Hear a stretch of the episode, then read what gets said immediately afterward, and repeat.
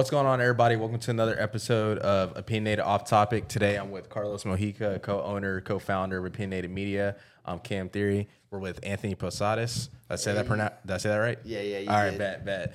We finally get, got him on. Um, long overdue. Um, definitely, we're supposed to be one of the first guests, you know, on the pod, but better late than never. So excited to All, all good, man. I'm glad to be finally here. chop it up. Uh, yeah, uh, stage name Yantee. Uh, Anthony, that's my, my business name. But I still, that's how I introduce myself to people. Usually, either Anthony or Tony.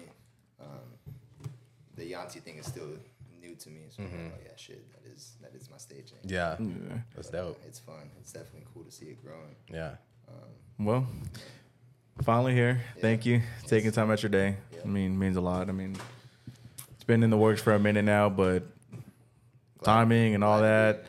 We've had some differences, but hey, Hey, everybody, everyone does. yeah. so hey, hey, it's it's finally here. Yeah. It's finally happening. Yep. Like you said, better late than never. Glad you're here. Exactly. Glad to be here. Uh, I mean, we're talking about it. What yesterday? We've known each other since like 2009, 2010. I don't even know what year it was. It was something I like was that. Because when when did Modern Warfare 2 come out? like oh, I'm pretty sure 09. So since like two- 09. yeah, because it was it was Modern Warfare with 07, World at War, Modern Warfare 2. Yeah. So oh, 09. 09. Modern Yeah. Warfare 2. That was the first. That was, uh, uh, first Call of Duty game I ever got. And, yeah, Really? Yeah. My, mine was the first, like Modern Warfare. Mine Not was the first COD one, 4. Mo- Yeah. COD 4. Yeah. it was Modern Warfare. Yeah, but we used to, we played that. Uh, well, he, he was on Xbox. So I don't know, at that time, I don't know how 360 worked, but like on, I know y'all got achievements, but like on the PlayStation, y'all had that, the trophies. trophies. And then there's like different trophies. The last one was like platinum. Yeah, and y'all like that's had- how it you was like, bron- all the bronze, trophies. silver, gold, platinum. Yeah, but you like all the trophies for the game. Mm-hmm. And then that was like the first game he got his like platinum on was like Modern Warfare 2. 'Cause- And we did all the co op challenges together. the, the, Spec special Ops, ops yeah, and stuff. yeah, Yeah, Shit out of that. Yeah. Like you could, I think you could even look up like what task you had to do. You had to right, look up what task you had to do, yeah. so- and some of those were hard. Yeah. Oh, man. Yeah, but it was fun. Known each other for a minute. Yeah, nah, a long time. I think it was like sixth grade that I met Uh, you, seventh. Like that, but Seventh, yeah. it was my second year when I moved to Austin. So Yeah. Well, give us a little backstory about yourself, where you came from, to what you can do with.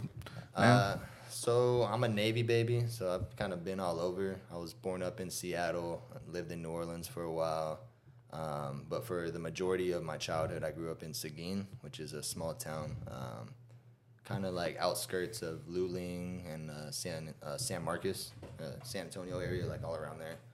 Um, but yeah, so I grew up like in a country town, playing in the dirt, drinking well water, you know, just uh, not a lot of internet and stuff out there back when I was younger. So, excuse me, need some water.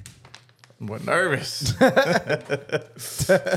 Nah, I don't know. My voice ain't cracked in a while, but um, It's all right. We make you nervous. All good. yeah, no shit. It's you got me. Nah. Um, yeah, so there wasn't like I didn't grow up on the internet and stuff like that, so it's crazy like nowadays seeing kids like that. But um, anyways, moved to Austin in fifth grade, uh, Rundberg area. So it wasn't the nicest area, but it's, my dad uh, raised me by himself, so it's all he could afford. So I actually stayed in uh, my room.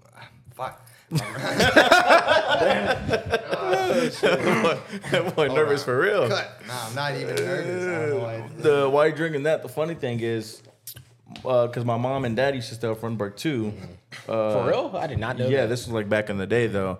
But So I mean, he was wasn't like he was always with us when we were younger. Okay. And then I don't know where we were going or what we were doing, but we are driving somewhere, and then he, we're in the back seat. There's a local. I used to stay right there, and it was the same place my parents stayed at That's during crazy. the same time. It was that like Oh, really? apartment complex? or That was it- apartment. Yeah, It's, it's the one. It's like right off the Rum. it's the one right, after, the Red Rundberg- Roof, Rick.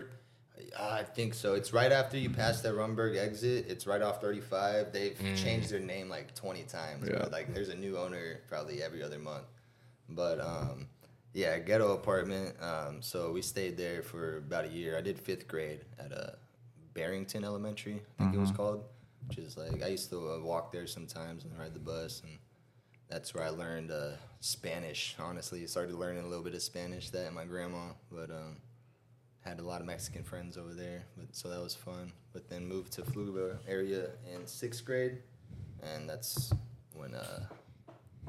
Well, y'all lived well because I was gonna say y'all lived in the uh, Flickr apartments, right? Yeah, we stayed. Uh, around Pflugerville High School, like that area.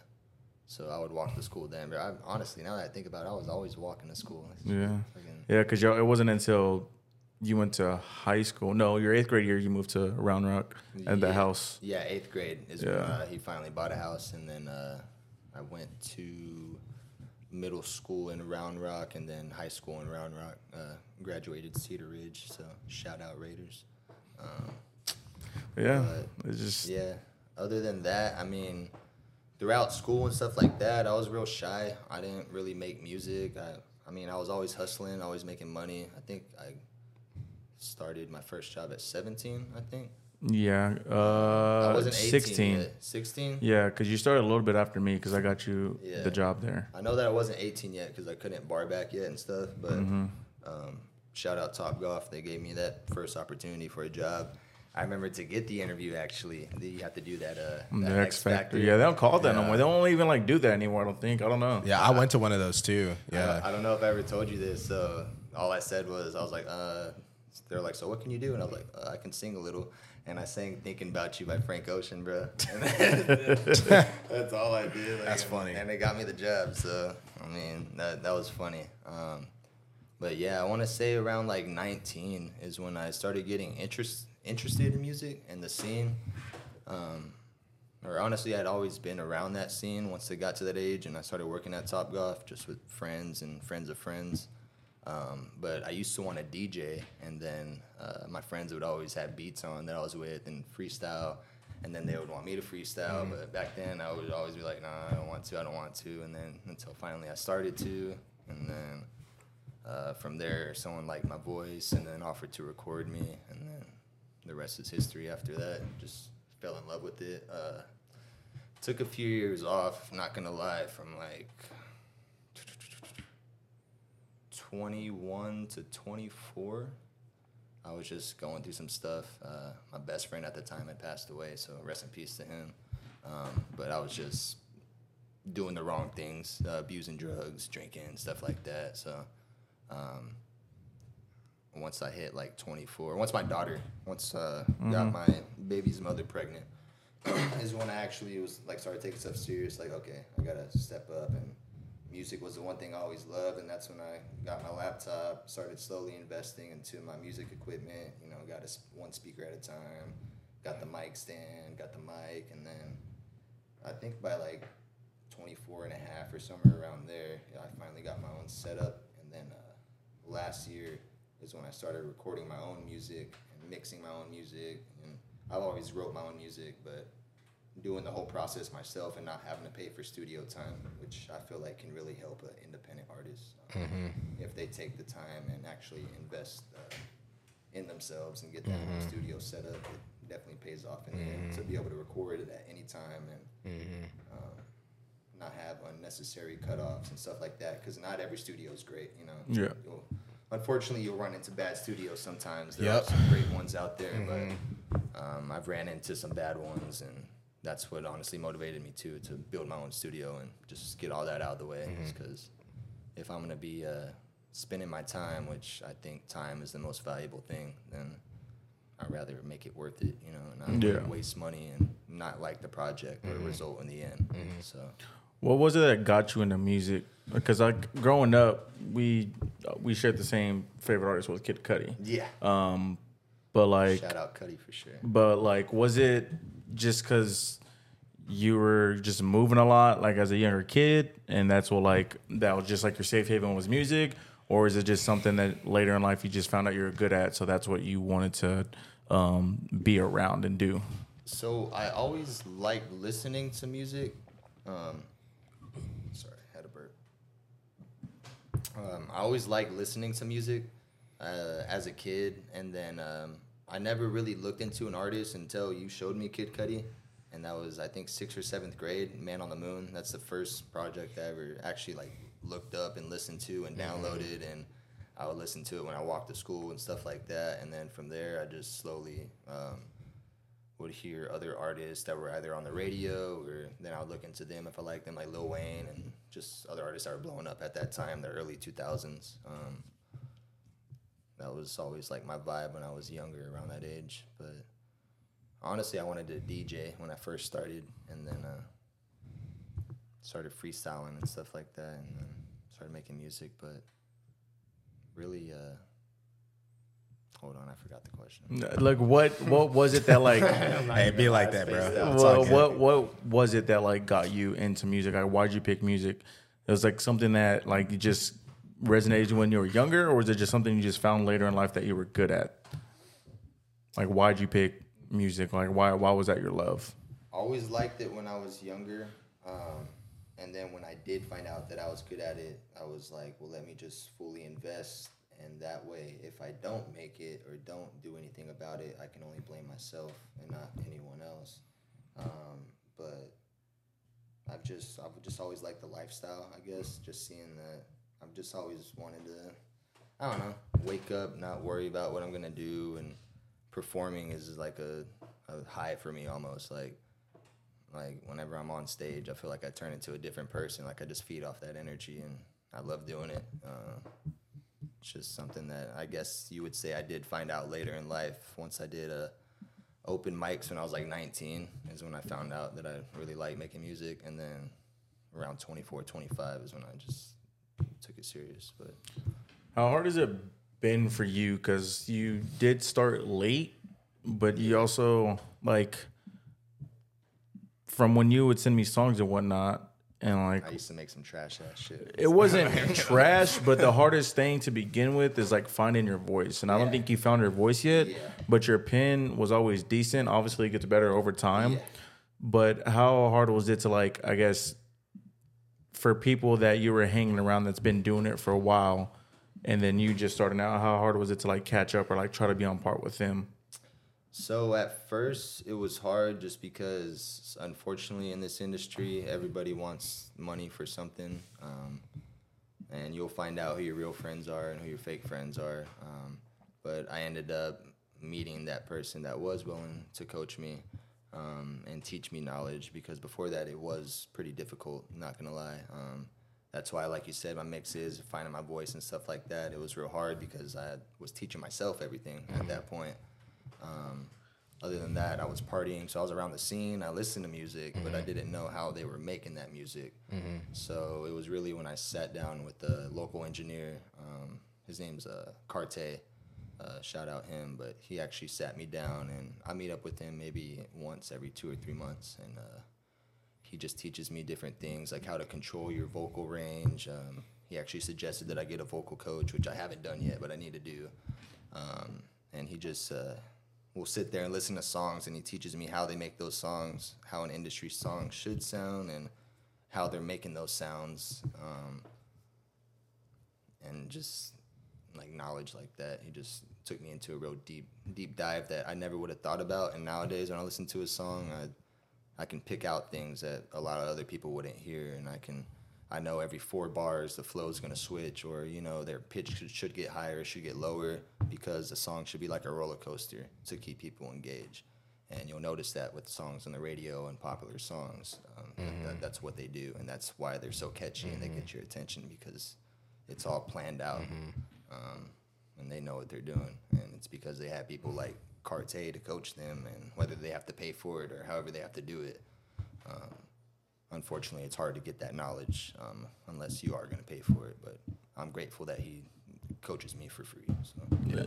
That's a that's a tough thing too. Like with making music and you know meeting the artists we've met and interviewing the artists we met, especially when you first start. If you don't have that capital to fund everything, like having the studio, the equipment, um, and then it's so much more than just like making the song. Like if you if you're not producing everything, you got to get beats, you got to have an engineer, like You got to pay for the mixing. All that. You got to pay for the mastering. You got to pay for the marketing, which mm-hmm. a lot of people don't realize, and that's why they don't get to the level that they want to be at because they don't pay enough on the marketing side. Mm-hmm.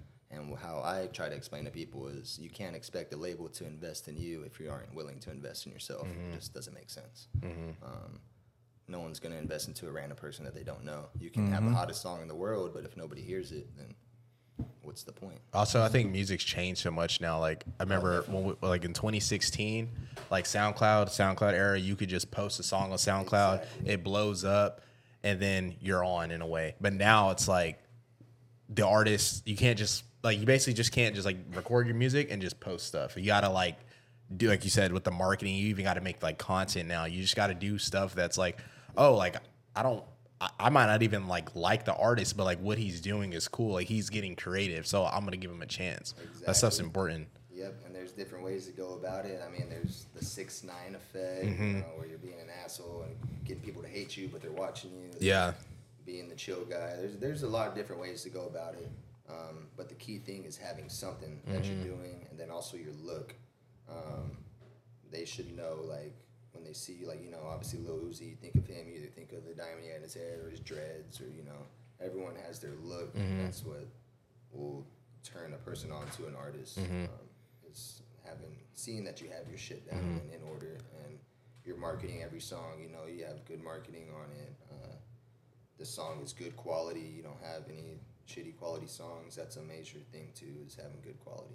And side note too, like I mean, I was just on Instagram before we started shooting, and I saw like Travis posted a few photos, mm-hmm. and he's one of the few artists that like is a marketing genius when it comes to like rollout and release. Like nobody really does it the way he does, and I just look at him as like he's this mega superstar artist. Why aren't the smaller artists like copying that? He's literally giving you the blueprint. Like obviously he has all the resources in the in the world to make it happen, but it's like He's giving you the exactly. It's like- just like- Yep. brand yourself and also like if you say like if for example you have a song that's coming out in like two weeks or whatever like go get content like go take photos make reels like Videos, trailers all that TikToks nowadays. Even though I, I never had TikTok until Uh-huh. I started making music, I I'm not gonna lie, I didn't like it. But Bro. and to make Yeah. You just have to have to have make it. media, you need it. So I, I made it, and now uh, nowadays I try to put out a single every two weeks. That's good um, and then I promote the shit out of it Mm-hmm. prior to. And like you said, I shoot content. I'll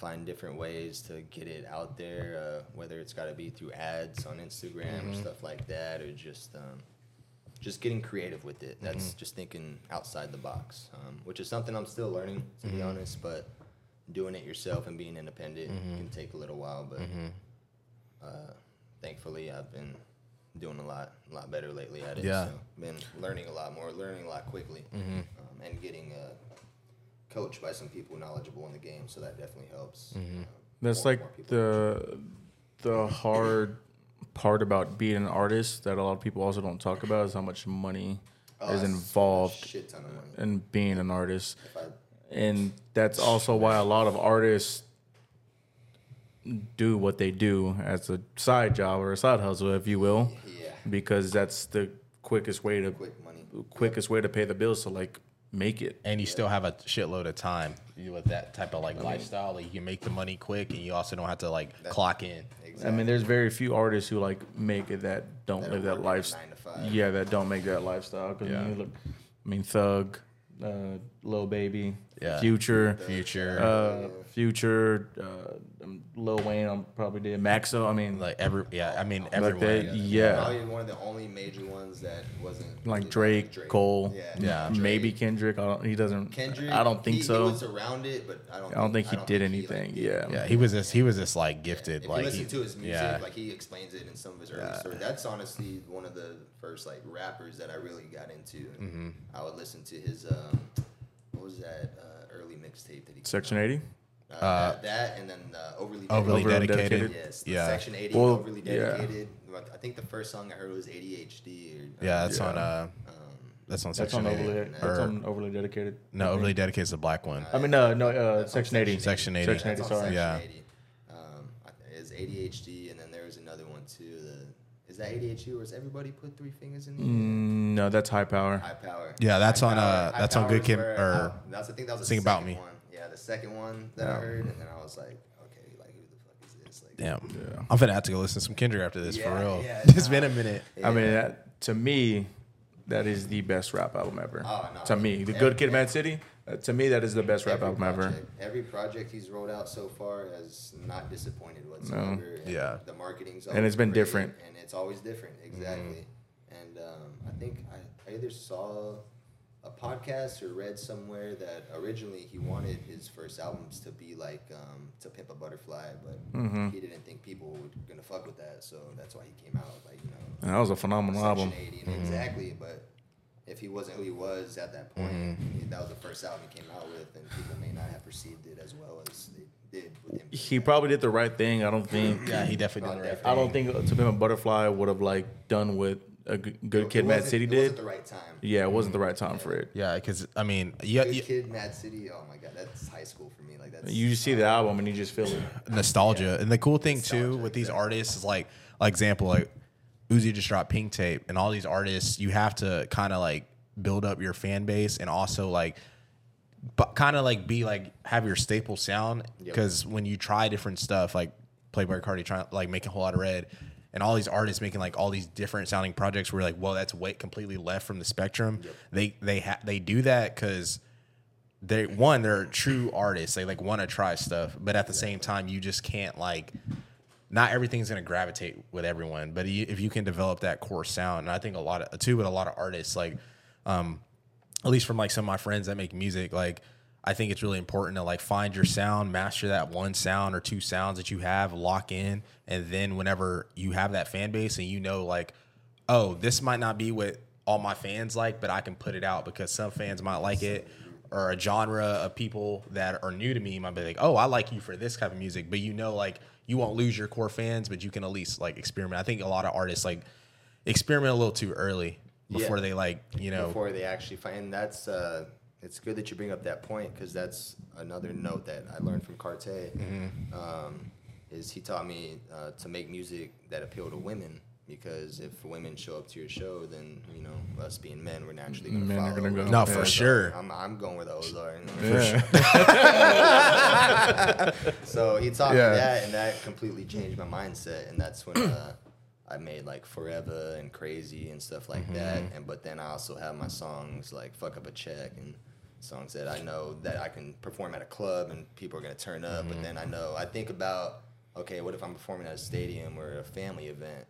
Okay, I need to have songs to be able to perform there too that don't have any cuss words, and mm-hmm. that's why I've made songs like that, like Opposites Attract and, and Crazy, and so I try to make sure that none of my songs sound the same. That's something that I work on, like you said, finding my sound and then just being confident in it. Mm-hmm.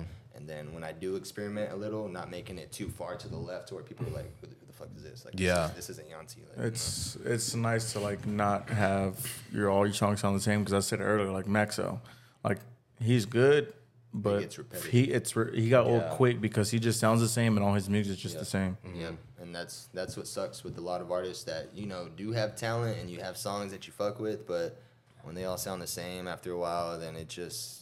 I, I like to listen to different things. I mean, I'll switch up from country. Now I listen to country music. I used to hate it. Yeah, you used to when I was a hate kid. country music. Yeah, Hey, so shout now country. I'll switch up from country Uh-huh. to rap to Mm-hmm. you know old school R and B to maybe some cumbia or something like that. I feel like as an artist, like you have to do that though. Yeah, yeah. You Yeah. just uh, like have to find just you want to take your craft seriously. yeah. You just have to do that. 'Cause And you gotta- just different samples from different whatever. Yep. pulling inspirations from all kind of genres because i mean I mean, look at Drake. He Yeah, all the time. all the time. He's the king of that shit. Exactly. and music is so is so subjective. Like there's not like re- technically yes, there is bad artists and there is like not great genres, but like everything does if it does sound good sonically, then like you can learn from it and you can listen to it and then influence it into your you know, into your music and your craft and then like kind of take your favorite elements from each one and make what you like. So And that's, I mean, that, I literally said that to him earlier. Like, music is just so subjective.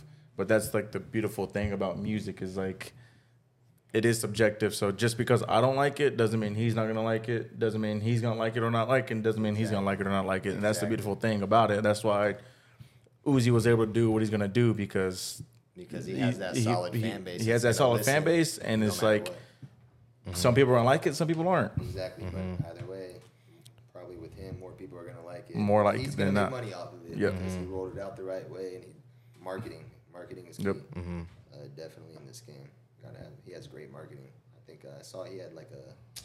He made some type of video for it whenever he rolled it out. Like, yeah, it was like a it's like a Like a anime yeah. like movie scene yeah, yeah, type type crazy. deal. I was like, Yeah, that's wow, dope. that was definitely a high budget. Yeah. sure. One question I've always wanted to ask you, but I've always I have two questions I've always wanted to ask you, but I specifically said them for this podcast.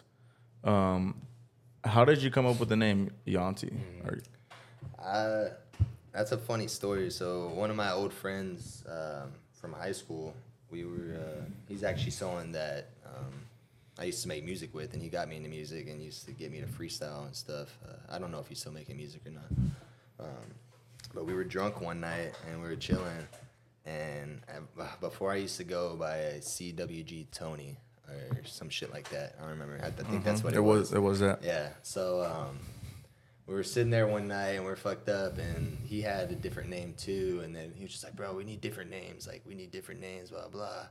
And he was like, um, and I was like, "Okay, well, what about Young Tony?" And he was like, "Young Tony, no." He's like, "Young Tony, Young, Young, Yantee. What about Yantee?" So honestly, he came up with it, and I was just like, "Hmm," and it just stuck in my head. And, fucking took it from there. That was probably when I was like 19. So Yeah, that's fire because you can like add like that the accent on it. Yeah. yeah, it's Yeah. dope. It's dope. Um, Yeah. so like I'm reading your YouTube, and like it looks like you have a label as well. Cut you off. Yeah. I'll, I'll cut you off real quick, but still need to get my shirt from you. That's besides the point. But yeah. Anyways, keep Bro, going. you should have texted me. I, I just this, remember man. when I saw custom clothing, I was like, wait, my I shirt. literally, I literally have it hung up, like waiting, like right there on top of my closet. Fuck. Yeah, if I don't get it, I don't get it. If somebody Nah, else you buys it, got they can buy It's, it. it's there. Hey, It's sitting there. I support it. That's all. That's that's all that matters. it's yeah, sitting there. I yeah. it. I saw all- your hoodies. I, I got a cop one, Yeah. but um, nah, like so you have a label, uh, cut W Gold. What's cut, the with, cut with gold. cut with gold? Yeah, okay, that's so that- fire. that's how you pronounce it. Okay, That's cut why- with yeah, gold. some people don't. They probably think it's just Yeah. cut W gold, but yeah, it's cut with gold. Okay. Um, so I want to make that. Really, my main thing was a clothing brand. Uh huh.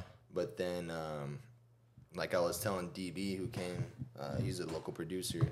Um, I want to give an opportunity for independent artists to be able to grow, and you know, producers, other rappers, other people with talent that are willing to work with each other, and you know, be coachable and just want to learn and want to blow up and want to grow together as a team. Yeah. that's where where the label part comes. Got in. you. Um, so that's where I um, came up with that idea for that um, to help help local artists get bigger. What's the meaning behind with gold?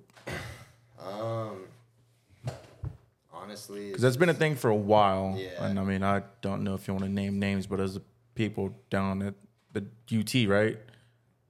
Nah, uh, so well, same buddy that was I was drunk with and came up with the Yantee name. Um, originally, like back in high school, we, we came up with that together, um, and then me and him just sort of fell off. So uh, he just told me one day that he didn't want to do it or like didn't care for it. So that's when I just I was like, okay, well I'll run with it, like whatever.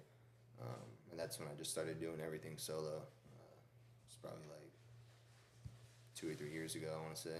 Um, but I think I just rolled the website out this year. It hasn't even Yeah, it been that recently. long. Yeah. So I'm still slowly working on it. Uh, still slowly tweaking it. There, you'll see some changes every now and then. Um, I have a lot of designs unreleased that uh, I'm actually looking for local um, screen printers that are, are willing to work with me. Um, and then that way I can get more product out. And uh, I want to do a what do you call it? Um,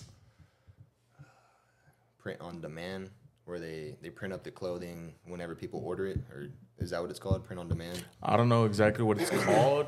You know what I'm but talking yeah, about, I know what you're talking Like about. where they make the clothing as it's bought. So I you're don't- not- You don't have to hold on to a bunch of shirts that are just sitting in your closet. Like I don't know if they as it goes. can, but we might be able to help you out. I might I just, hook you- help I, you just, I just don't know how, how all Yeah. that works. The only thing too, with, and that it's cool to kind of talk about clothing because we're starting to get into merch as well, Yeah, and it's super important. Major thing. If Yeah. you're independent. That's where I mean Your money an comes from. That's where a majority of your um, payment comes for sure. As far as I mean, as well as performances and stuff like that. You don't really make your money off your streams. You, you get your fans off your streams, but And yeah, merch is so important, like because yeah. you could literally like, for example, one of my art, uh, one of my artists that I like growing up, and I showed him uh, Fora. He Mm-hmm. literally has like a multi like five million dollar merch revenue from his uh, clothing brand, yours truly, and it's like he makes great music, like fantastic music. But the fact that he has, you could see his clothing brand and just think like, oh, this is a clothing brand. Mm-hmm. Like you wouldn't even know it's like connected with him. And and then for example, like Mike, like he has Stevenson Ranch. Like that's a clothing brand. You look at that, it's like this is a dope like hat clothing brand. I don't even know it's related to to Mike, but it's like he's making money from like basically a whole other entity that's like a company. Exactly. You know. Exactly, and that's what I want to do with Cut with Gold, where it's not necessarily related to Yantee. Mm-hmm. Like I want to eventually get a separate team to do all that. Exactly. But, um, that's why the clothing that I do make, um, I want to start making ones that are like you know independent or you know stuff that people can relate to. That no matter whether they know me or not, they can be like, "Oh, well, I'm independent," or um, Mm-hmm. have some other ones too that I can't think of right now, but that you can relate to. Like, oh, Mm-hmm. well, you know, I do that. I'm whatever that independent people can relate. Not independent, but That's kind of what we're trying. Yeah, that's kind of what we're trying to do too with like our clothing. Like have that be like a funnel. Like basically, someone sees that clothing brand, they're like, oh, this is dope. I like the clothes, whatever. Buy it, and then then they're like, oh, these people make videos. Like, let me go check that out. Vice versa, and then it just funnels each other. exactly. You know. and just getting multiple streams of uh, eventually passive income, which Yeah. is my end game. Yeah, I want to just have different passive different income, passive which incomes coming in. Finally, got my first one from the streaming. Uh, Oh yeah, bro. I haven't made a crazy amount, but I'm almost at a hundred bucks, so that's Something That's something, bro. that's You know, I mean, of now I'm something just- you created too. Yeah, You know what I mean? Off of I don't have to do anything anymore. It's out there, and I didn't realize people are listening to my music on uh, like Tidal, TikTok. I'm getting paid on there too, and then uh, YouTube. I use United Masters, so they distribute it everywhere for me. Um, Okay. I pay them like sixty dollars a year or some shit like that. Mad cheap. Yeah. But uh, honestly, I've I've used a few. I've used Distro too. Uh, they're they're all right, but I would say United Masters is more um, up to date, um, especially for rappers. I feel like it uh, they give you a lot of opportunities, like free opportunities to submit your music for like ESPN and uh, Mm. different promotions that they'll do, um, and it'll say the qualifications and stuff like that, and you just have to submit your song. And if they like it, then they'll. Uh, Is that how you got that uh, Netflix thing? yeah, that's Yeah, how I got to it's reach from- out for okay. that. Yeah, Yeah, so exactly. that's cool because I've never I've never heard of United Masters, but we had another uh, music group on Try Mafia, and they were saying like a lot of art. use United Masters? I don't know if they use them, but they were just saying like a lot of artists don't think outside the box. Like they just like oh post this these songs everywhere.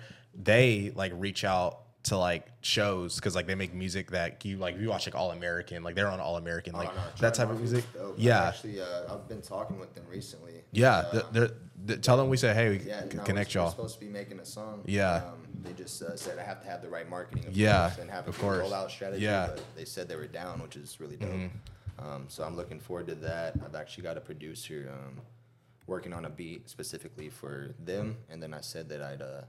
Basically, I'm, I want to match their their flow or their sound or whatever. Yeah. Mm-hmm. Because honestly, I feel like I can ride any beat. It's just whatever mood I'm in or however the beat sounds, and I'll, I'll match the beat basically. Like as far as my sound. That brings me to my second question that I've been one, wanted to ask you. Um, you kind of said it earlier, but have you ever thought about like making a lot more music that doesn't have cussing? So A, you can put it on shows, um, Yeah. and B, so you have more of a.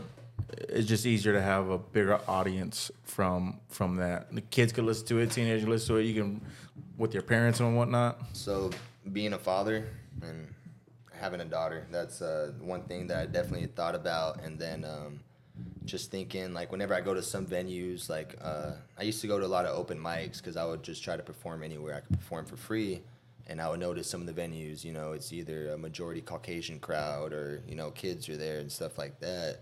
And at the time, I only had rap songs, you know, they all had cussing. So I was like, man, uh, you know, I don't really f- would feel comfortable performing this in front of them. So that's when I made the decision to, you know what, I need to have songs that don't have cuss words that I can perform anywhere for any crowd, and then I can have my songs that I can perform in a club and turn people up to at the same time. So that's why, if you look at my catalog, it's about half and half. Um, so, and I I know the songs that I can perform in front of any crowd, and then I know the ones that I'll perform at a club and get that shit turned up Yeah. real quick. Because I feel like it's a lot harder and it takes a lot more skill to write a song without a cuss word than it is to write one with Take- a cuss takes word. Takes more time, um, and I usually look for a more poppier beat um, because when I was younger, I used to listen to radio all the time, and I used to Akon was a big influence Yeah. on me. Uh, Kid Cudi was the biggest, but he wasn't on the radio too much. But uh, Akon was on there a lot, and then just all those artists that were coming out at the same time. I can't So the remember, but it was- 2000s, Yeah, it was a lot of auto tune, you know, singing and T Pain, like all that Mm. shit. Like I fell in love with that sound and just always wanted to make music like that. Um, which is crazy because majority of my family listen to like you know the Southern Chopped and Screwed. Uh, Mm-hmm. Shout out Acting Bad. Uh, they're Well, it's doing just that was their time though, yeah, because like Yeah, even exactly they, they they grew up with that. even which- then like Houston rap, like Southern rap, it's just it's not that anymore. Yeah, but it, it's coming back a little bit. Like like I said, acting bad. They're doing their thing for sure. Um, uh, there's there's a few of them out there definitely hustling. Like uh, Baby Ro. oh, fuck my voice. like uh, Baby Rose, P Killa, EC Main, Young Clean. Uh, they they got a solid team. Uh, Mixotic Fresca, I think that's like their management and stuff. Is it Mexican OT from Houston too? uh, yeah, he was actually. So I'll be uh, performing on the Bricks this Saturday. Okay. Which the Mexican OT Yeah. uh, just performed on. Yeah. I'm doing like like that on there. Mhm. So Yeah. They had me uh, send them four or five songs, and they're like, if we like one, then we'll reach out to you, and they liked like that, which is ironic, but. Yeah, so I'll be performing that one this Saturday at 1 p.m. So that'll be dope. That'll be fire. It's gonna be a fire opportunity to have that on there. And shit, Yeah. so. Yeah. Because I was gonna say because you know David uh, Kuno Lokai, David Redman. David. Uh, You- I know a few Davids. He, well, he went. He, he worked at Top Golf The with tall- this uh, skinny with the Skinny little tall- dreads. He oh. always hung out. He hangs out with Mike D. Okay, yeah, yeah, yeah. Yeah, because he he he makes music that doesn't Oh, have Ku- cuss Ku- or Kuna Lakai. Yes. Yeah. Oh yeah, yeah. yeah. that's He's dope. he with Yeah, the yeah, yeah. with the Oskar Yes, Blues. Yeah, uh, I, uh, met him at Oskar Blues. yeah. Um, so all his music, no cussing, but he makes great phenomenal music. He makes Yeah, he's amazing- really I good. told him actually in person uh, because he usually mixes over there for them at Mm-hmm. Oskar. And I was like, hey man, I just want you to know you make amazing music. Like if you had the right marketing and like music videos and stuff, you could probably like do it real For good. sure. But, he definitely makes great music. Mm-hmm. Um, I just I feel that's where Cut with Gold would come in. Like I Mm-hmm. want to help artists like that that may not have the funds at the time or the opportunity. Well, maybe I have a little extra money and I can get Yeah. Mm-hmm. you. I have a studio, you know, that you can record for free and I can put a little marketing behind it. And if you're willing to work and put the time in, then let's make some money together Mm-hmm. and grow. You know.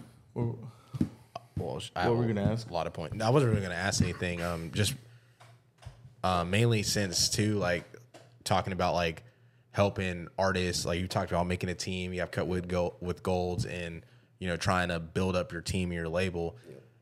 We talk about it all the time, and just the artists in Austin. Like we ask this question with everyone. Like, why is the scene here not big in? And it's like they got to work together. And even for us, like since we've interviewed so many artists and we like have naturally friends that make music that we're really close with. Whenever we open up a studio, like one of my best friends came in, he uh, mixes, masters, produces all his own music, and he he and he makes good music too. But he also is getting to the point in his life to where he just wants to help people like with their music. He just wants to make money from the music in whatever way possible. If that's you know uh, being like you know the tool to help somebody make the music, and he's like takes a step back from his own artistry.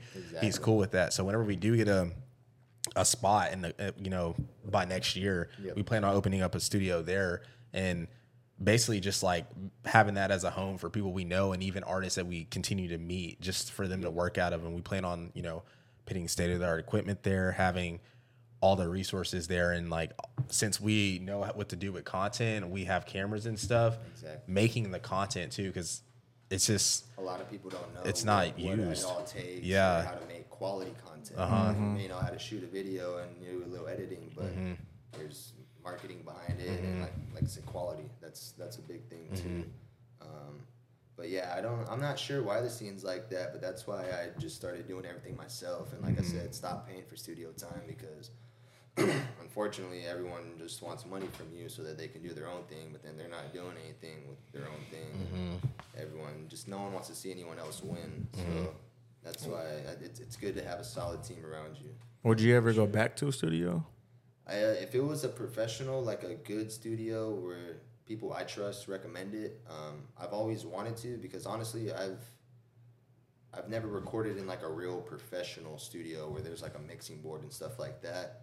Um, everything I do is myself. Um, the studios I did record in were like at people's houses that Yeah. made, you know, like studios. So I'd definitely be down because then I could actually work with an engineer. That's the part I hate about doing it myself is having to, you know, stop what I'm doing, mix, okay, adjust some stuff. Okay, does this sound good? Does that sound good? Okay, okay, now I got to go back and spit some more bars or do my hook or do my ad libs or whatever I have to do. It's annoying having to go back and forth, um, which is why I reached out to DB too, and he reached out to me, and um, hopefully he can be that person for me to help me out, and we can start growing, and I can start growing Cut with Gold as a team. Um, take a little bit of stress off of my shoulders as far as making the songs, and then also helping him make money at the same time and helping the team make money once it gets bigger and bigger. Yeah, because I wasn't gonna say. Um, I've mentioned it to you before, but the one of the guys that we had on, uh, Frankie, he uh, he works at Life Sound Studio, and Sounds familiar. well, I've told you about it before. Okay. Yeah. Um, but they always have like a lot of YSL wa- was there for like South by and like BigXthaPlug was there. They have They have like bigger artists there, Mm-hmm. and then one of the their head engineers like eight time Grammy winner or something like that. Mm-hmm. But they're uh, they're what you want. Yeah. yeah. And then I've I've uh, and they're and since we have a connection with them too, like we can help you get in there and like you know get get something going. Because I mean, That'd be dope. he he even like us talking to him because he's the GM there, and that's actually where we're going next week to shoot a bunch of pods with some of his artists and stuff. And um, just like when we walked in there the first time, it's just like what you want from a studio, very clean. Very dope ambiance. You got your chairs and stuff, and then you got like the professional equipment. You go into the the the recording room. You know, you can't even hear in there. It's like what you want, and it it's like strictly business, and it's not like the mom and pop like oh like and there's nothing wrong with like going to someone's house and recording Yeah, but it's like it's at the same time if you're gonna pay money like why not go somewhere that's gonna have what you need and the resources too? Because i feel like there's people probably charging what they would charge for just like a at home studio because they just want to make the money. Meanwhile this is a studio that could well charge way more and they're Take your not sound to the next. You know what I level. mean? But yeah, but they're all about like helping people grow. Because there's another thing that they said that they help artists with. Well, I don't remember what it was called. uh, it's called uh, EPK, which EPK. stands for Electronic Press Kit. You, I, have heard I've, of that? I've seen that. Um, I haven't looked too much into it. He said that's like a big thing. A lot of artists here and a lot of artists in general don't have, and that's like one of the biggest things to help you grow. And they help you because it's basically like because he was like companies don't go to like your Instagrams or your Twitters, any of that. to like Yeah, I'm look how sure big you are. you Like they look at your EPK, and that's basically like your like a Instagram. resume? Yeah. Okay. And he helps like they help artists there like build that. Hmm. Um, but um, Yeah, and that's It's- the thing. I, I need coaching like yeah. that, and I teach myself everything. Because so- what I was gonna say was, I, I, from the outside looking in, at the beginning, I, I uh, just the vibe. I mean, I could be 100 percent wrong, but just the vibe I got from you was like, um, I guess you weren't open minded about like a lot of things. at, like when I first started. Yeah, oh, yeah, no, I yeah, was like you I didn't a- want to help. You thought you knew it all, or yeah, whatever I the case a- was. I was a fucking dickhead. Um, because even then, when I told you about Life Sound, you wouldn't like give it a chance. yeah, Um, but that was also going to say is like with you trying to do cut with gold, you just kind of see that you kind of have to with anything you do. You like you need a team. You can't do it all by yourself. you need a solid team. And the thing with that, um, it was. I'm glad you mentioned it. it was just being around the wrong people. You know, being around cocky people and wrong situations, getting put into bad situations because of it, and yeah, it turned me into a person that I wasn't. And unfortunately, it reflected in my music, and that's why. I mean, I'm not gonna lie. I made trash ass music when I first started. I mean, everybody does. yeah, it's just if- part. If, that's if you part can't of admit it. it, yeah, yeah. then you're not growing. Like Yeah. honestly, if you I can't mean, admit it. that's even like us with the content. Like it wasn't where it is now, and then obviously you can keep improving. Like on the last podcast, like I had a little hiccup in the conversation, and it's like Carl's business partner gives you coaching. It's like you got to take the coaching and apply it because if you don't apply it, you're not trying to grow or be great with it. And speaking of which, I just pulled up a guest we're gonna have on the future, her electronic press kit, and basically like just to kind of give you an example of like what it is. I'll show you too, just so you can look. But it's like Oh, yeah, so it's like basically it's basically like it has like your yeah, so you have like your stream numbers, like your biggest songs, your biggest guests, like whatever that is. Then you keep going down. You have like your social media reach, and like for hers, it's it's from like June, and it's like live tracked, and then it has her contact information. And when she and what's cool too, um, so when she messaged us, she was like, "Hey, like I love what y'all are doing. Would love an interview." Yeah. And then uh, she was like, "I'll send you my EPK," and it was cool because we had, we knew what that was because of you know meeting Frankie But you never seen. but I've never seen one. And then now we have like an pretty example of like what one looks like. So whenever you get the time, like it's very important. I mean, it's essentially like a pitch deck for artists because I mean we've talked about making a pitch deck for the company, and you need like stuff like that with data, what's what's being tracked, like all that stuff. If you're really trying to get into certain doors, because you show up to somebody. Even if you don't have the sound they're looking for or like you're not making the music like they want to listen to if you show up with these numbers and like you're serious about like yourself there somebody's gonna give you a chance just because like oh damn he came prepared like with numbers and um he's marketing and branding himself so definitely like to you and any artist listening like get on that epk like that that i feel like mean, that's very professional. very And, like, professional. Nah, that People look- wanna see look profession. nice. Yeah, yeah, I can definitely agree that that look nice Yeah. and shit. So, um, can anybody make that, or how does that work? Do y'all know? I pretty- don't know if there. I'm sure. I'm sure there is a strategic way to do it. yeah, That's Which is that's what what I don't know. of. I don't know yeah. what what all goes mm-hmm. into it. I don't know. I'm sure anybody can do it, but I'm sure there's also like a yeah It's just like content. Like yeah, anybody could do content, but there's a strategic way way, to to, like go about right it, way. posting, algorithm, all that good stuff. Yeah. sure. There's like a strategic, a way to do strategic that. way to do it. I feel like if you have those three things, like your main songs, your stream numbers, your social media reach, and then like a business card type, you know, contact thing at the end, I feel like that's all you need. that, you know, that reminds me of um, what we were talking about the other day. The uh, what are they called? Like the dot cards and stuff like Mm-hmm. that, where it has all your information. I, I've been thinking about getting one of those lately because I mean, it's a lot easier to. Like um, Tribe actually gave me some advice Mm-hmm. whenever we were messaging each other on Instagram because I asked them um, I was interested, you know, how did y'all go about getting more shows and stuff like that, and uh, they said it's people get sent music every day on the internet, but it's different when you show up in person and they meet you and then they vibe with you in person, which is honestly how I got all my opportunities that I'm getting now, is because I went out to events and you know met people in person and stuff like that. So it's just all about getting out there and showing people who you are, you know, and just being genuine, being yourself. Don't try to be someone that you're not. You know, that's uh that's one thing that I made the mistake when I was younger. Um, but now it took me a few years, but I'm comfortable with who who I am and where I'm at. How has it been for you? Because it's like you. It's been like a. Because CJ asked me yesterday, he was like, he's because he follows you, and he was like, he's been uh, going pretty serious now. He was like, it's been like a year, right? I was like, yeah, about a year and year and a half. But before that, like, you would do music, And and stop. I never took you serious Yeah. because it's hard for me to take people serious. take myself serious. Um, just because it's like people do it, then they stop, and then Yeah. do it, then they stop, or they'll do it and just stop completely. anything. And that's with anything. Yeah. And I didn't really take you serious. And then like once you started, obviously, when you could tell when I started taking you serious because I started like telling you stuff. But how has it been like ever since you got serious? How's this whole thing been for you? Because you just you've gained a lot of traction pretty fast, and especially for people who like who've been doing it a while. Because there's people who've been doing it a while and haven't made a dime on Spotify. Yep. But so like, how's this all like been for you? So, I mean, obviously, it feels great seeing all the growth and stuff like that. Um, like you said, I started taking it seriously probably about a year ago. Um, back when I I made a little EP for SoundCloud. That was back when I was only using SoundCloud still to distribute my music. Um, and uh, I started um, promoting my Instagram more and um, just looking for ways to get more followers and stuff like that, and then just reaching out to people on different venues. Uh, there's this um, one DJ out in LA that um, helped me learn how to like market my music and stuff like that.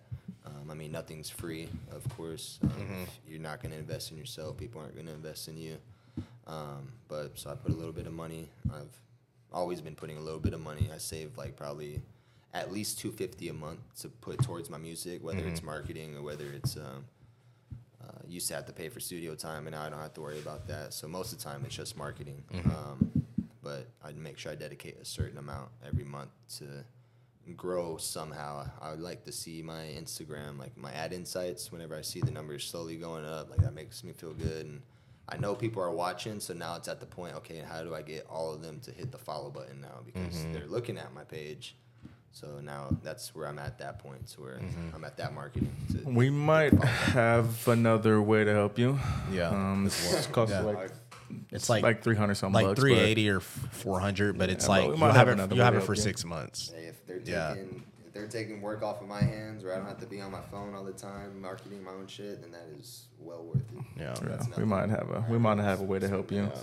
Um, but um, so There's also a lot of scammers out there. Sorry to cut you off. yeah, there's a lot of uh, scammers. A ton, bro. Be careful. Very. They hit you up on Instagram and they, just, Bro. just just look into them. Don't go sending anybody money and don't get bot plays. I've been played and gotten bot plays, but as long as you have your artist for Spotify and you track your stuff and you see you're like, okay, well they're not legit, cut them off, block them. But I didn't know just- that was just, a thing. Just do do your research. Yeah, no, there's. I mean, I knew like bot plays was a thing, but I didn't know like it showed on Spotify and you can like block if- them and whatnot. If, if they ever, yeah, it'll, it'll show you. So your plays will spike really quick. You'll get like two thousand plays in one day, and then you'll get nothing for the next like week or so. That's how you know. What does that do for them? bots? It they charge you. So they, if anyone ever hits you up and they say that they can guarantee you a certain amount of streams, it's bullshit. That's bots. You can't guarantee. You can't Mm, okay. guarantee somebody amount of Okay, streams. so they'll okay. slide in your DMs and be like, "Hey, bro, uh, forty bucks, I'll get you um,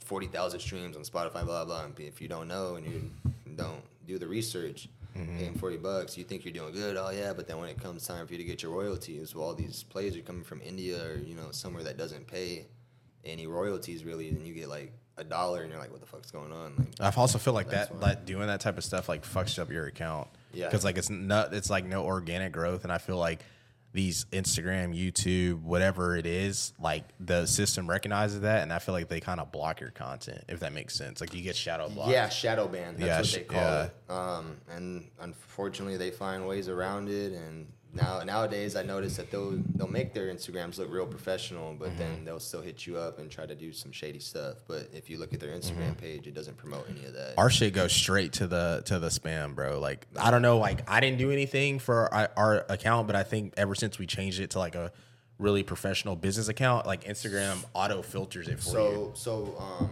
mine did that too. Like where your Uh-huh. content isn't showing to everybody. Like and yeah, that happened to me for like a week, and I was like, what the fuck? Like what am Mm-hmm. I doing wrong? Like blah blah. And I googled it, and so I think it is a shadow ban. I don't know. It Mm-hmm. randomly happens sometimes.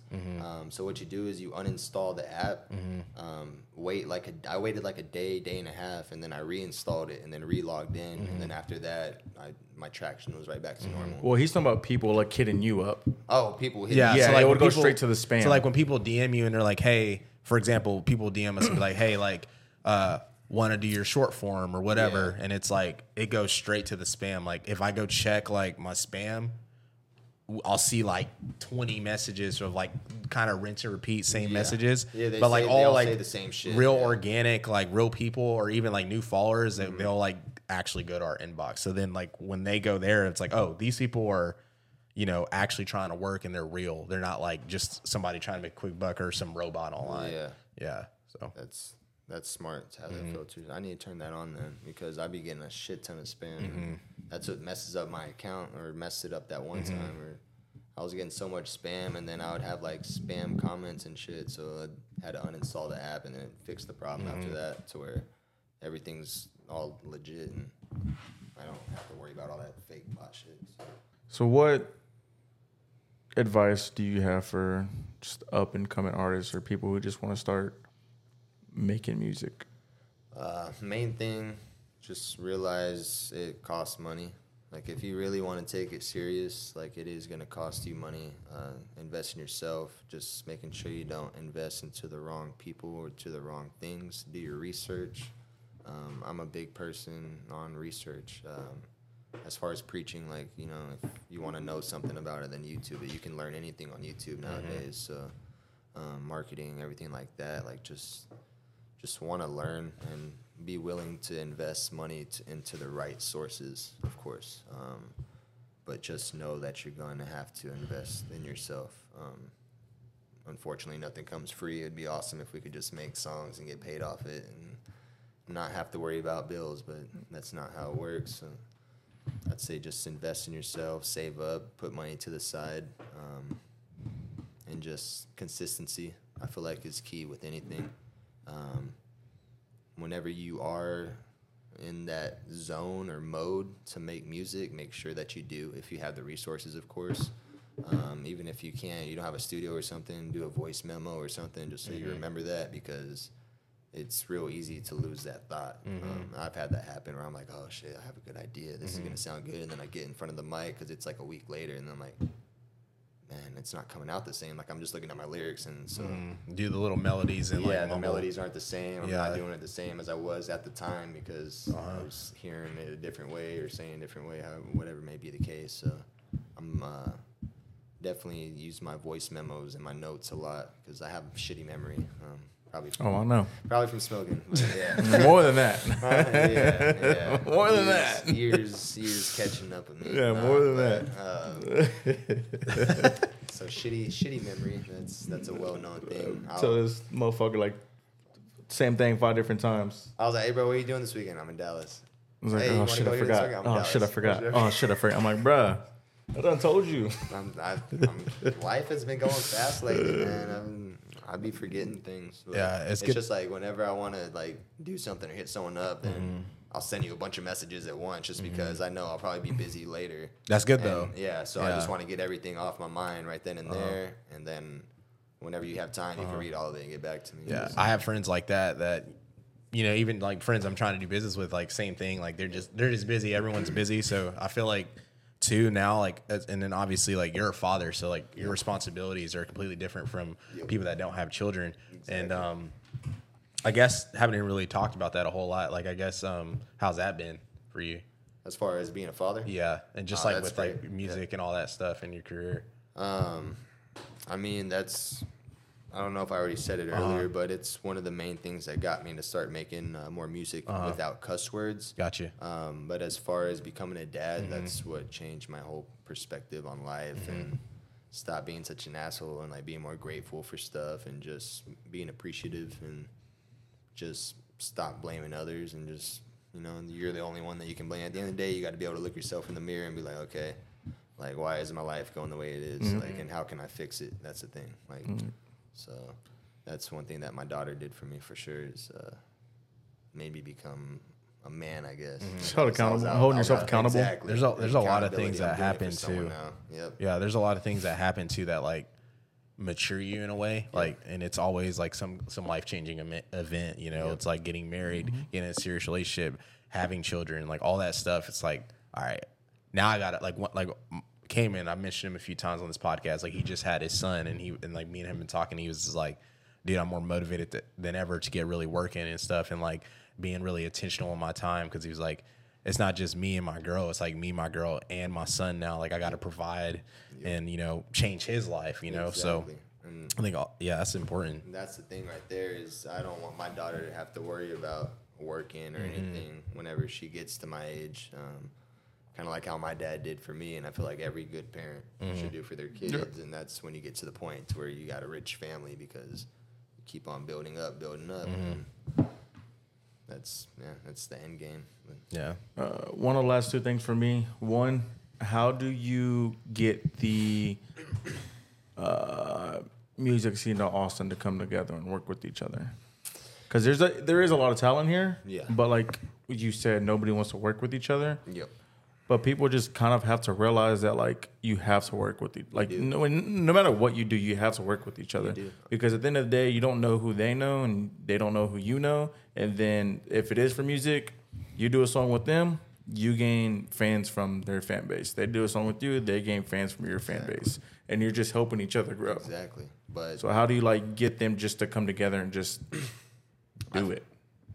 I feel like just um, giving more opportunities to local artists, I guess, if they're willing, like maybe finding out ways to host free events or like for them, not free for the public, but you know, free for an artist to perform at, um, kind of like Mike D does with Oskar Blue, um, but making it bigger somehow, maybe somewhere downtown to where artists are more willing to come together and you know just you just got to get them together in the same place and it has to be a good vibe. You don't want it to be a bad environment or you know ghetto environment um, something where bad things can happen for no reason Yeah. um, you want a good vibe and just be able to get good people together that are willing to work and i think I mean, it's a hard thing to do in this city. I've thought about that a lot. Um, that's why I'm trying with the cut with gold thing. And he's honestly one of the first ones, DB, as far as producers, that's actually like, yeah, I'm willing to like work um, and grow as a team. Well, it's it's just hard because it's a little bit different because he's he's from Houston area. Yep. They all help each other out. Yep. You got Atlanta. they all help like, each uh, other out. Acting bad. Like Yeah. If, uh, you look at my Instagram on one of my last posts or stories, they're all shouting each other out, and they, you need a team like that. And that's Yeah, what they do but Y- like you, you see, you see like the the the the um cities that are already made. And they're made for a reason because everybody just comes together and help each other out and put each other on. and then they get back. But I was gonna ask this earlier, but I guess now's a, a better time. Then how do you go about saying no to people when they ask to do a song with you, or if you want to get on their song? Because you can't say yes to everybody. Yeah. Uh, just because it has to make sense, especially like the more uh, in your career that you grow, Yeah. you just can't say yes to everybody. Exactly, and then after a point, I mean, the, the verses aren't free anymore. Yeah. Um, I guess you just gotta. For me, I would, because I've had artists obviously that hit me up and ask for features and stuff like that. The first thing I do is I go and look at your social media, see like if you're posting every day, if you're actually trying, well, how the quality is in your music and stuff like that. And if I see that you're trying to put the work in, maybe I don't care about the followers. Um, maybe you only have like 80, 60 followers, but if I see you got good content and you're working your ass off, then um, sorry, I just went blank for a second. No, I mean that's just kind of how I am because I mean, we said it in the Matt Choi podcast. I've always said, Oh, yeah. if you have five followers, 500, 5,000, Yeah, 5 million, whatever, if I see you putting in the work and I see you doing it and you are consistent, I'm going to give you the time of day to come on my platform Exactly. and speak with whatever you're doing. Because there's a lot of accounts out there with fucking 50, 60,000 followers, but they have two posts and they're, they're fake followers, you know? So um, I just look for legitimacy and then a good vibe. Like, and then um, I'll message you or, you know, just try to make a casual conversation with you, not about the business. And if you just keep asking me, like, about money or, you know, stuff like that, then I will block you or just won't respond. But if you can have a good conversation with me, then I'll start opening up that door to okay, well I can send you an open verse. I've got beats for days in my phone and on my laptop. I mean, I probably have enough beats to make like five or six projects. I just I want to I want to like I said, find the right people to work with and then work on those beats with them and then obviously save some for myself, but I've got a catalog of beats ready for when I do find those right people. So Yeah. Relationships are so important. I mean, yeah. that's part of the reason why we've been able to get some of the guests we've had on just from meeting them and them seeing like what we're doing and just kind of like, you know, just being super genuine Yep. off rip. You're super genuine with someone off rip. Then you start talking about what you do or they start asking you what you do and they're like, oh, okay, like everyone is normally willing to help someone out that they have like a real personal connection with. And a lot of the times, at least in just content space in general, music or what like what we're trying to do, like a, there's a lot of stuff stuff's very like transactional. Like people are just like, what can you do for me, and then what can I offer in return? Instead of it mm-hmm. being like, no, this person's dope. I fuck with them and who they are. I'm just gonna work with them, Yep. and whatever happens from it happens. But at least we're doing something dope, and it's you know it could benefit both of us. And I feel like that's just how stuff has to be looked at. I mean, even with the Austin music scene, like, um, no no artist here has besides like a few like Quin NFN and then like you had Noah North back in the gap that were like blown up as doing all right, there- there's no- yeah. there's but there's no Drake, like there's mm, no there's no like there's not even like there's a no- there's no yeah. C list C list artist Houston, from here. yeah. But as far as Austin, Yeah. and that's one thing that I've told like the old group of people that I hung out with, like I want us to be on that level. And Yeah. they never understood that. They're like, oh, well, what's wrong with just being local? I'm like, there's nothing wrong with that. There's nothing wrong with that at If, all. you- what if that's what you you. want, If that's what you want, Yeah. exactly. But I just always had that mindset to where like I see Drake performing on stage or something, I'm like Selling out that- that- arenas. like that. That could be me right there. Like, Yeah. I just always felt like that, like in my heart, like mm-hmm. I could do that shit. and just making generational Yeah. like money like Exactly. Drake's generations of kids four or five generations of kids will never have to do anything. Yeah, because of exactly. his catalog It's and the royalties he'll continue to make like It's just a different, You know? it's a different gap in money. Yeah. Like, yeah, you can still have fun and make music locally and still make a living, but Mm-hmm. It's a different living that mm-hmm. I've just always seen myself at. And I think that's too what we've had to realize too. Like a lot of people's like dreams and visions aren't like aligned. So like when you if you're working with people like that and they're not trying to elevate together or with you, if you're like, you know, trying to get to a certain place or even if people your peers are, Yep. you know, trying to get to a certain place, it's like I use it as motivation. Like I we have some friends that are like doing the damn thing with the, you know their businesses or whatever they do content creation wise and it's like we're striving to get there too. So like at least in a sense, if you're if you're really trying to you know change your life, that should just only motivate you instead of just being like, oh no, we're doing enough. You know, like Yep, you know, it just it obviously just depends on what you want. But I, I definitely think that's like important, and you know, surround your surrounding yourself with the right you know people in your corner. Also, too, speaking on the artists from here. I just think like Austin just needs at least one person that is like popping, and I think and people just gotta like help him or her Exactly. and funnel that person because I feel like there's a lot of like crabs in a bucket or gatekeeping. It's like, oh, like nah, fuck that. Like they're not gonna make it out before me, so I'm not gonna like help not- promote them. Like I feel like show that love. Like if you see someone like blowing up and you know they have potential and they have like 50k, 100k, and they're really starting to pop off, like share their stuff, try to collab with them, work with them, and then because all it takes is that one artist, like he says, like we get a Travis Scott or something from Austin, then more people are gonna pay attention to the city. They're gonna be like, this person came from here. What else is here? Exactly. You know? I mean, like, look at No Jumper. I Mm-hmm. mean, they were interviewing like X and all them before they blew up. You never know who, Exactly. The artists that y'all get on. I've Yeah. seen them; they're great talent. Yeah. Um, you never know who's gonna blow up, and it can take any day as Mm-hmm. long as they're putting the work in. But Every- Everything comes back full circle. Yeah. Literally. No, you just it just stems to just being a good person, man. Yeah. Just being a good person and just you do good to the world, the world will do good, do good back to you. yeah. So Um that's one thing I've been trying to focus on. do you have anything? Yeah, I have one more. Go ahead. Um, so you mentioned Kid Cudi earlier, Yeah. but who would be three artists or producers you'd want to work with in the future? Let's, You can do a separate list for both too if you want. okay, if it's artists, definitely Kid Cudi for sure. That was it's always been my favorite artist, still is. Uh, Kendrick Lamar, just because I mean that man's never put out a bad project, um, and I'm sure that'd be a great brain to pick. Um, trying to think of someone newer coming up. Hmm. It's a tough one. Who would be my third one. Maybe J. Cole. My guy. Kendrick, Kid Cudi, and J. Cole. Yeah, that's gonna be my three artists. Oh, yeah. Producers, I'd have to go Metro for sure. Um, what's the dude's ATL Jacob? Mm-hmm. Fuck with his sound. And then um, there's another um, producer over there that I can't think of. They have a lot of dope producers. Yeah, there. Atlanta. Yeah. Atlanta, Atlanta producers. They're running it, for real. Yeah, no, they're running that shit. they started that shit. Like, Yeah. for sure. What is I guess I mean he's not really a I mean he's a producer in a different world, but what does like Cole Bennett count as?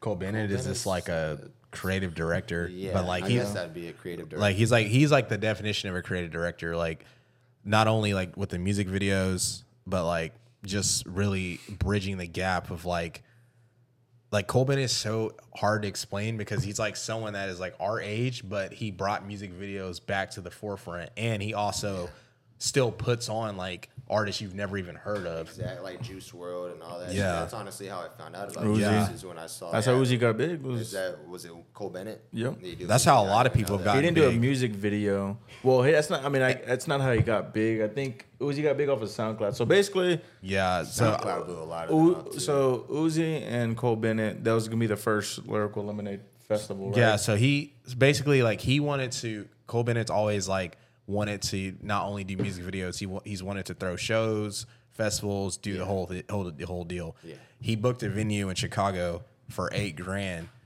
That's all the money he had. Just booked it.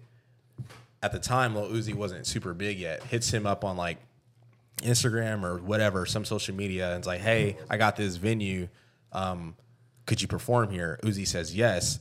Literally a month later, I don't know what song came out. It might have been like P's and Q's. It was it was one of those songs Q's was early, one of those earlier but it like he like blew up, like I went think P's and crazy. Q's was one and the then first like ones, yeah. Cole's able to sell it out, and then since then that kind of helped Cole's career. Plus, you know, him collabing with like people like Famous Dex and Oh, yeah. like Shout out um Dex. yeah, Oh, shout, whoa. shout out Dexter. Dex, and then uh, and then like with Juice WRLD, like they helped each other. Like Cole Bennett makes these amazing video- videos from Juice WRLD, and Juice WRLD's blowing up as amazing well. so like they're like, that no one's ever coexisting. You know, Yeah. I think Rest in peace. yeah. Juice. So people like that, I think, are really important and slept on. Like one of my friends, uh, Ralph Canono, he's like really, really good with music videos and makes like very high end music told videos. you about him too. yeah, That's yeah. That's the one. He's just. Uh, I think can't message him, but he's just a busy dude. He's from Austin. No, that's the one that, that she from wanted a music video from because he said he wanted to uh, do the new yeah, artist yeah, music. yeah. So he, Gotcha. yeah, so he's basically like, cause he, he he actually knows Cole Bennett too, and he's been trying to do. uh He'd be.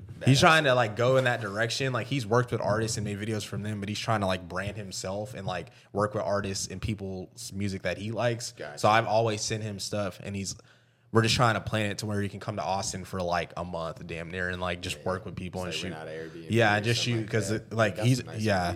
So ju- I just think people like that are key, man. Like we need more people like that, and you know, everyone has. It's important to have the producers, the artists, the engineers, the creative directors, and then like even stuff like this, like sh- like shows and stuff to Yeah, voice all and the talk. Like everything has to coexist to really like make everything work. Because without something, then you know that area could be lacking in, a, in a sense. So one missing piece. Yeah. I feel like that's with any business. You're missing one one of your pieces, like let's say a restaurant, your server or your uh, cook or something like that. And then Yep. that with any business. uh, Last but not least, um, what are your personal goals, company goals, and music goals for the rest of the year?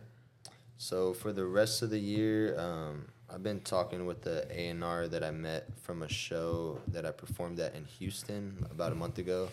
Uh, his name's Scott Morris, um, but I'm supposed to be performing at Atlanta in September, um, and then next year April in New York, and then uh, Dallas in August coming up. I'll be performing. Um, I think it's the last Sunday of the month or the one right before that. Um, so I've got some shows coming up, and then obviously just looking into getting more shows, um, and then making more consistent money off of my streams, um, which I've been seeing go up and up every month. So that's good. And uh, just the end goal, of course, is to just make music and do shows and not have to work a nine to five. Just this is what I love to do and what I'd like to do every day, and just focus on that. So.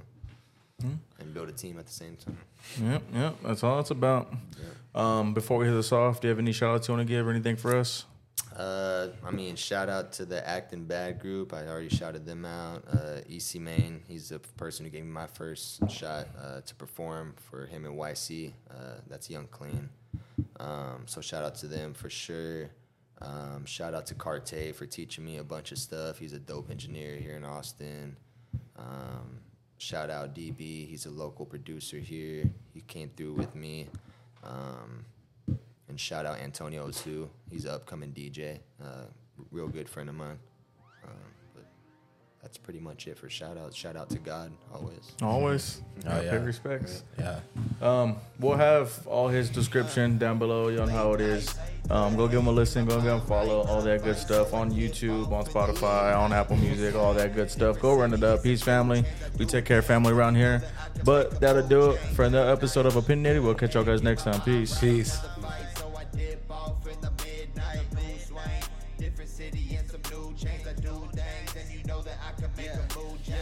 Back to back in different cities, but some bitches blown out kidneys, building.